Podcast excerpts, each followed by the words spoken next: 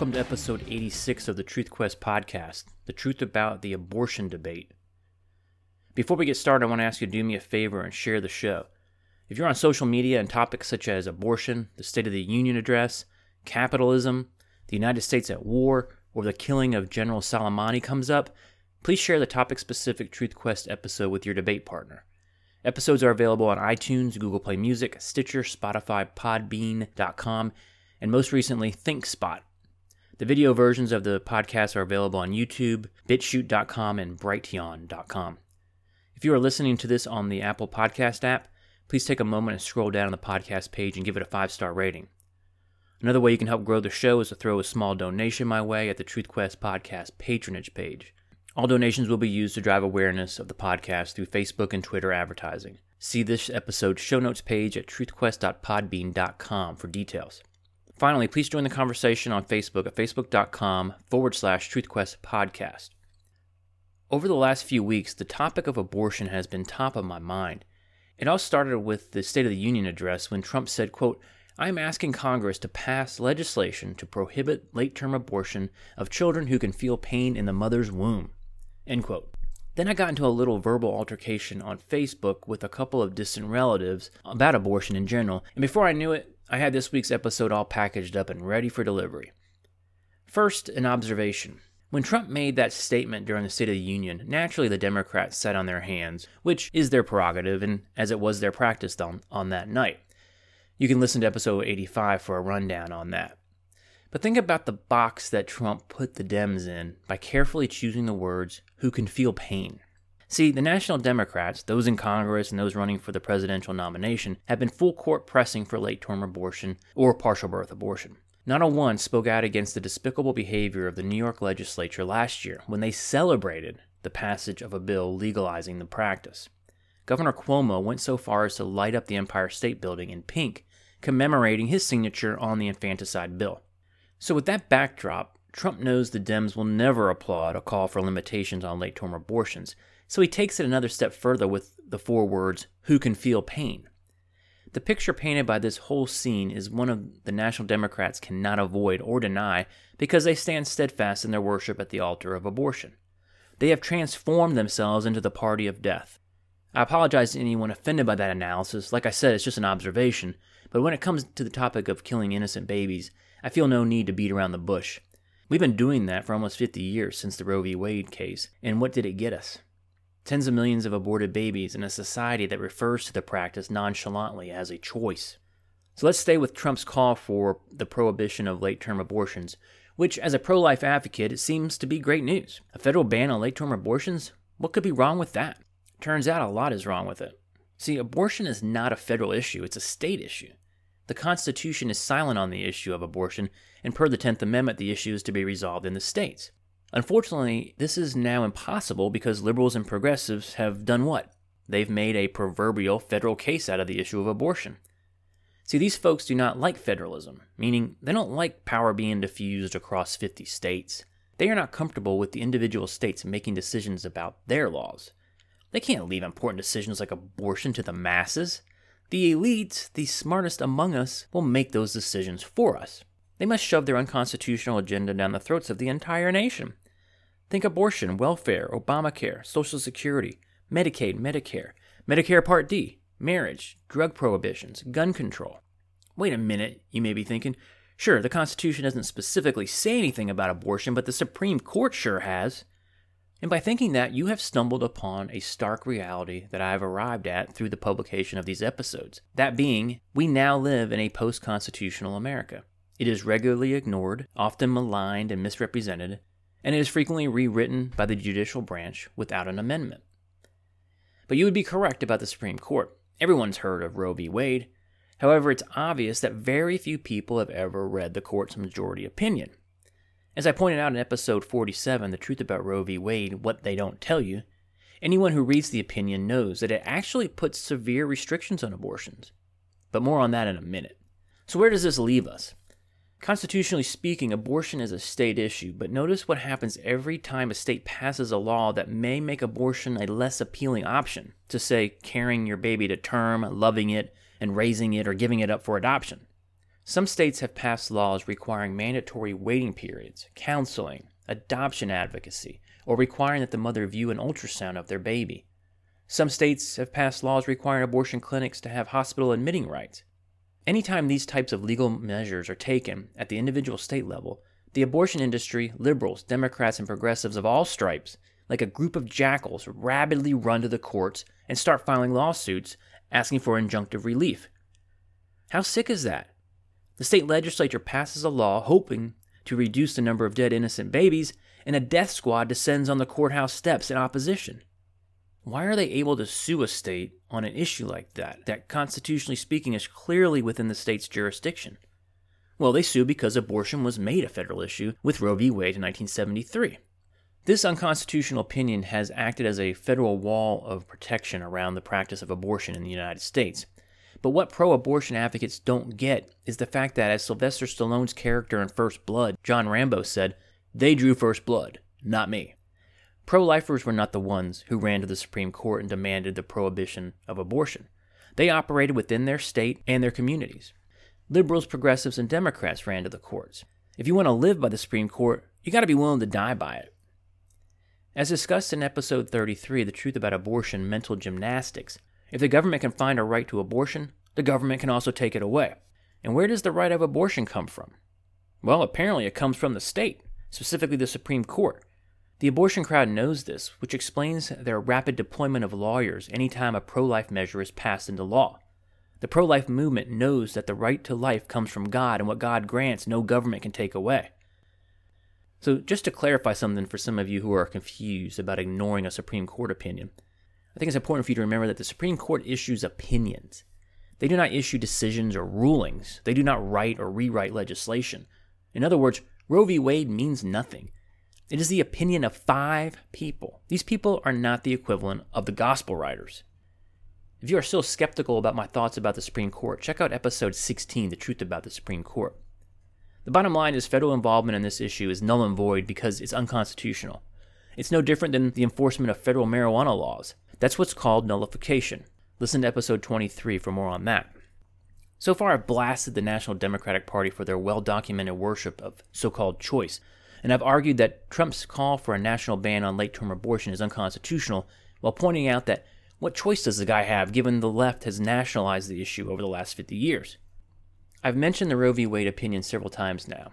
I produced 2 episodes on it, number 46 and number 47, but I thought it would be a good use of time to summarize those episodes here, but I would encourage you to listen to them in their entirety if this topic interests you. In episode 46, I reflected on the intellectual dishonesty of justices that comprise the majority opinion, and the lack of true constitutional analysis. I also recounted my alarm at the callous manner in which the life in the womb was characterized, and the list of so-called valid reasons for ending an innocent life. Justice Harry Blackmun presented a sick and twisted case for abortion, but in the end, the court surprisingly left the door wide open for state regulation of abortion. You would be surprised to know the extent to which the opinion actually helped solidify the pro-life argument. Besides leading to the death of tens of millions of innocent lives, this opinion demonstrates just how far activist judges are willing to go to ignore and/or circumvent the Constitution in order to pursue their policy preferences. In episode number 47, I demonstrated this by dismantling the majority's 3 primary citations, the right to privacy, the 9th, and the 14th Amendment. I walk you through the second half of the opinion and expose you to parts that neither the pro-life nor the pro-abortion side of the debate ever mention. Namely, the very clear language finding that the right to an abortion and the right to privacy is not absolute. The opinion clearly grants states the ability to regulate and ban abortions. I just don't understand why this is not common knowledge after 50 years. As I mentioned at the start of the episode, I had a couple of abortion-related incidents that spurred the production of this particular episode. The first being Trump's State of the Union address, and the other, some confrontations on Facebook about abortion. I'm going to recap both of these confrontations verbatim and then comment on them at the end.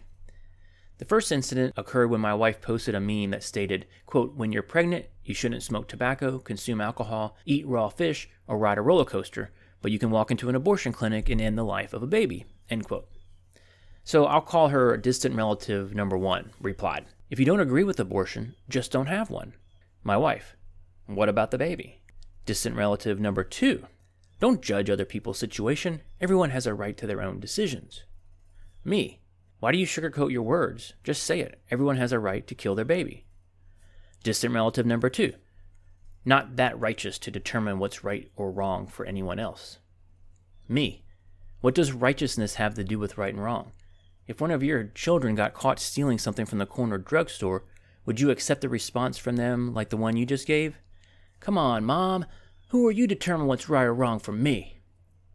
Distant relative number 2. Discussion over. Me. Why is the discussion over? If your position is based on sound logic and morality, you would be more than willing to continue. Since you refuse to answer 2 simple questions and have ended the discussion, I'm left to infer. Number 1, what about the baby? I suspect that you've never thought about that before. You've simply swallowed a pro-choice line of thought, hook, line, and sinker for decades, but now you have been forced to think about the innocent babies that are sacrificed by the thousands every week, all in the name of choice. Number 2, similarly, you have never been forced to think about the morality that you espouse, which, based on your comment, you are not righteous enough to determine right and wrong for anyone else. You are a moral relativist. I am not. I believe there is black and white, right and wrong. Murder, rape, stealing, and assault, all wrong. Abortion falls in that category as well because the baby is innocent. The baby did nothing wrong and you refuse to answer the question, what about the baby? That's on you. So a few days later, my troublemaking wife posts another meme that simply stated a truth, that almost 60 million babies have been aborted since Roe v. Wade in 1973. Distant relative number 1 decided to weigh in again and in the process fully demonstrate some of the most often articulated, intellectually lazy excuses for their pro-choice stance. A few years ago, this conversation would have left me frustrated, disappointed, and upset, but not only did it serve as motivation to produce this episode, for reasons I'll explain shortly, I think the outcome was very productive and instructive. In response to the meme, distant relative number 1 said, I repeat, if you don't believe in abortion, don't have one. The choice is yours. Me, if you don't believe in rape, don't do it. The choice is yours. If you don't believe in murder, don't do it. The choice is yours. If you don't believe in stealing, don't do it. The choice is yours. If you don't believe in child abuse, don't do it. The choice is yours. I should have added, if you don't want to defend your pro-choice position, don't respond to pro-baby Facebook posts. Distant relative number 1. That comment doesn't even make good sense and could only come from a man. Me. Which comment doesn't make sense? Why can't a man have an opinion about the killing of innocent children in the womb? Do the fathers of babies have any rights? Distant relative number 1. You obviously like to debate and argue. I have learned over my years that you might as well not even respond to anyone with the attitude of, I may not always be right, but I am never wrong. We are family, so we'll leave it at that. Me. All I've done is pose a series of questions to you, and for that matter, distant relative number 2. That is not a debate. A debate is point counterpoint. Okay, I understand that. At this point, I'm arguing, but she started it. All right, so back to my response. And when it comes to this topic, all you two have done is abruptly end the conversation without answering a single question. That's dismissive and very disappointing. We should be coming to you for wisdom about topics like this, but instead, all we get is deflection. Your comments don't make any sense. You are a man, so sit down and shut up. This topic's too important to sit down and shut up. I continued. I noticed that neither you nor distant relative number 2 answered the question posed to you the other day. Curious if you would answer it now. What about the baby? Distant relative number 1. I gave you my answer. If you don't believe in abortion, don't have one. Everyone on God's green earth has the right to have an opinion. Just because it's not the same as yours does not make it wrong. And nothing you say is going to change my mind or my belief or my opinion. Another Facebook friend. Distant relative number 1. As is any choice any person makes, we choose to lie, cheat, steal, or kill. It is definitely our choice, but doesn't make it an approved choice. Distant relative number 1. Another Facebook friend. Now you are making the same argument as he is, except you left out rape. While I respect your opinion and belief, mine is not the same, and I choose to end this discussion on abortion as it is just different beliefs. Me. Distant relative number 1. You sure do have a right to an opinion, but we are not talking about fiscal or monetary policy or tariffs or climate change. In this case, I would contend that yes, your opinion is wrong, because you are of the opinion that murdering babies, and for all I know, ones that can live outside the womb, but since you and distant relative number 1 have abruptly ended this so-called debate, I have no idea where you draw the abortion is okay line in the sand. I'm only left to make assumptions. It's too bad that nothing I will say can change your belief or opinion. But just between you and me, I haven't been talking to you or distant relative number 2 throughout this thread. I've been talking to everyone else who reads this that knows in their heart that abortion is wrong but are afraid to speak up because society frames it as a choice. Speaking of that, I have another question that I know you won't answer. What exactly is this choice you speak of? If you're not willing to speak up for the unborn, what are you willing to speak up about? And by the way, just in case you think I'm a jerk, I ended the conversation by thanking both distant relatives for their willingness to engage, to the extent that they did, because I knew the instructive nature of it would be heard by hundreds, maybe thousands of people through this podcast episode. And as I was reviewing my notes for this episode, I came across an abortion-related conversation I had several years ago that I recounted in my book, Critical Thinking, and I also mentioned it in episode 33. My friend, who is actually the same friend who waded into the previous conversation, she posted a video of a presumably aborted baby still in the placenta. The video showed 2 nurses gently touching the baby, which clearly responded to their touch. Friend of my Facebook friend, why would you even share such a horrible video? Ugh. My friend, because my heart aches for the babies that are conceived and then killed. Me, quoting friend of friend, why would you ever share such a horrible video? Because we tried putting our head in the sand, we pretended pro-choice is admirable, we allowed ridiculous rhetoric like war on women and women's health issues to go unchallenged, and at the end of the day, we ended up with 55 million aborted babies. Friend of my friend, you have your opinions, I have mine. You don't know if the baby was sick or anything. 55 million aborted babies is a horrible number. Now do your research on how many children are homeless, without loving families, growing up with drunks and narcotics around them. When you take care all about those kids that suffer on day-to-day basis, let me know and I'll put my head in the sand. Me, I don't follow. What does one have to do with the other? Aborted babies and abused children. Friend of my friend, really? You don't follow at all? Well, then I'm going to stop right here. Me, since you won't clarify, I'll infer. Those babies are better off never being born. I assume your logic is that no one has ever grown up in a family of drunks or drug users have ever gone on to make a wonderful contribution to society. They are better off never being born. Now, I will admit that those 3 conversations are anecdotal. You have a choice to dismiss them or learn from them. Here are the conclusions that I have drawn from not only these 3 Facebook confrontations, but from the countless interviews, articles, and news stories that I have consumed over the decades by pro-abortion advocates, or if you prefer, pro-choice advocates. First, I noticed that they never answer any direct questions. What about the baby? What does righteousness have to do with right and wrong? Why is this discussion over? What's the father's rights? Which comment doesn't make sense? Why can't a man have an opinion about killing an innocent child in the womb? Are you saying that babies are better off dead? I notice how they deflect everything. They dismiss men who wade into the anti-abortion dialogue, assuming, I guess, that male sperm is not a requirement for a pregnancy. I must have been absent that day for health class. They dismiss you with, don't judge me, and you like to debate, so I won't engage, or I'm not righteous enough to cast judgment on women who have abortions, while at the same time casting judgment on me for daring to challenge the 3x5 card of allowable opinion on abortion. Hat tip, Tom Woods. I've come to realize that the deflecting tactics are intellectually lazy and dishonest and should be called out as such. And I've come to realize that abortion is only tolerated because it's unseen. Think about it. If abortion is no big deal and a right of the mother, why would a pro-abortionist be offended by pictures of aborted babies? Finally, and most importantly, did you notice that in all 3 instances, the pro-choicers all abruptly ended the conversation? None of them had the ability or willingness to articulate a defense of their positions. I'm just going to stop right here. Discussion over. I have learned over the years that might as well not even respond to anyone with that attitude.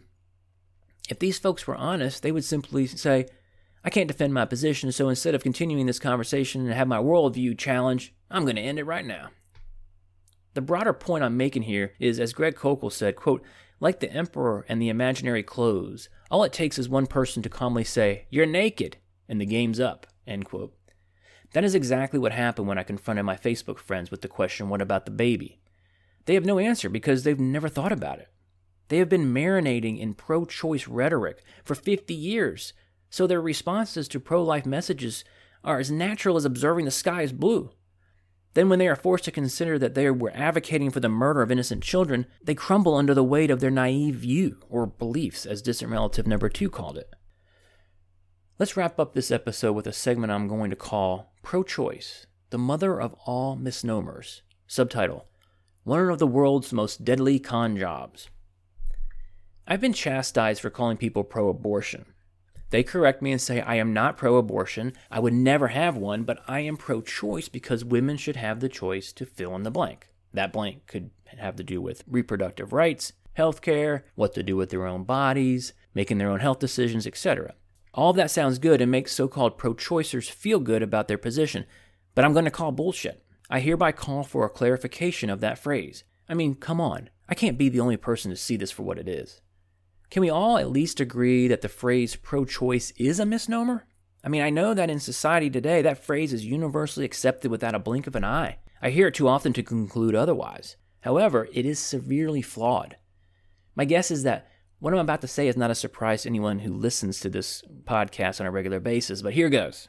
If you are pro-choice, what is the choice in which you are in favor of? You are in favor of women choosing to terminate the life of their innocent child. To take this pro-choice conversation a bit further, how far-fetched would it be to believe the following conversation could occur in America today between a common citizen and a prominent national Democrat? Think Biden, Warren, Bernie, Buttigieg, Bloomberg, or Schumer, Feinstein, Maxine Waters, or AOC. Citizen, can I choose to smoke? Democrat politician, no, it's not good for you. Citizen, what about vaping? Can I do that? Democrat politician, of course not. Have you seen the news lately? Citizen, can I choose to drink a large soda? Bloomberg, no, it's not good for you. Citizen, can I choose to own a gun? Democrat politician, no, it's not safe for the kids. And what about the gun-free zones? Citizen, can I choose low-cost coal to generate electricity? Democrat politician, no, it's not good for the environment. Citizen, can I choose to pray in public? Democrat politician, no, it might offend somebody. Can I choose what school to send my kids to? Oh no, you must send them to the failing public school system. Can I choose whom to hire and fire my businesses? Not really. We have regulations for that. Can I choose what pronoun to call someone? Are you, he, she, it crazy? Hell no. Think about the Obamacare fiasco. Can I choose to keep my doctor? Only if he complies with our rules and accepts our ridiculous reimbursement schedule. Can I choose to opt out of Obamacare?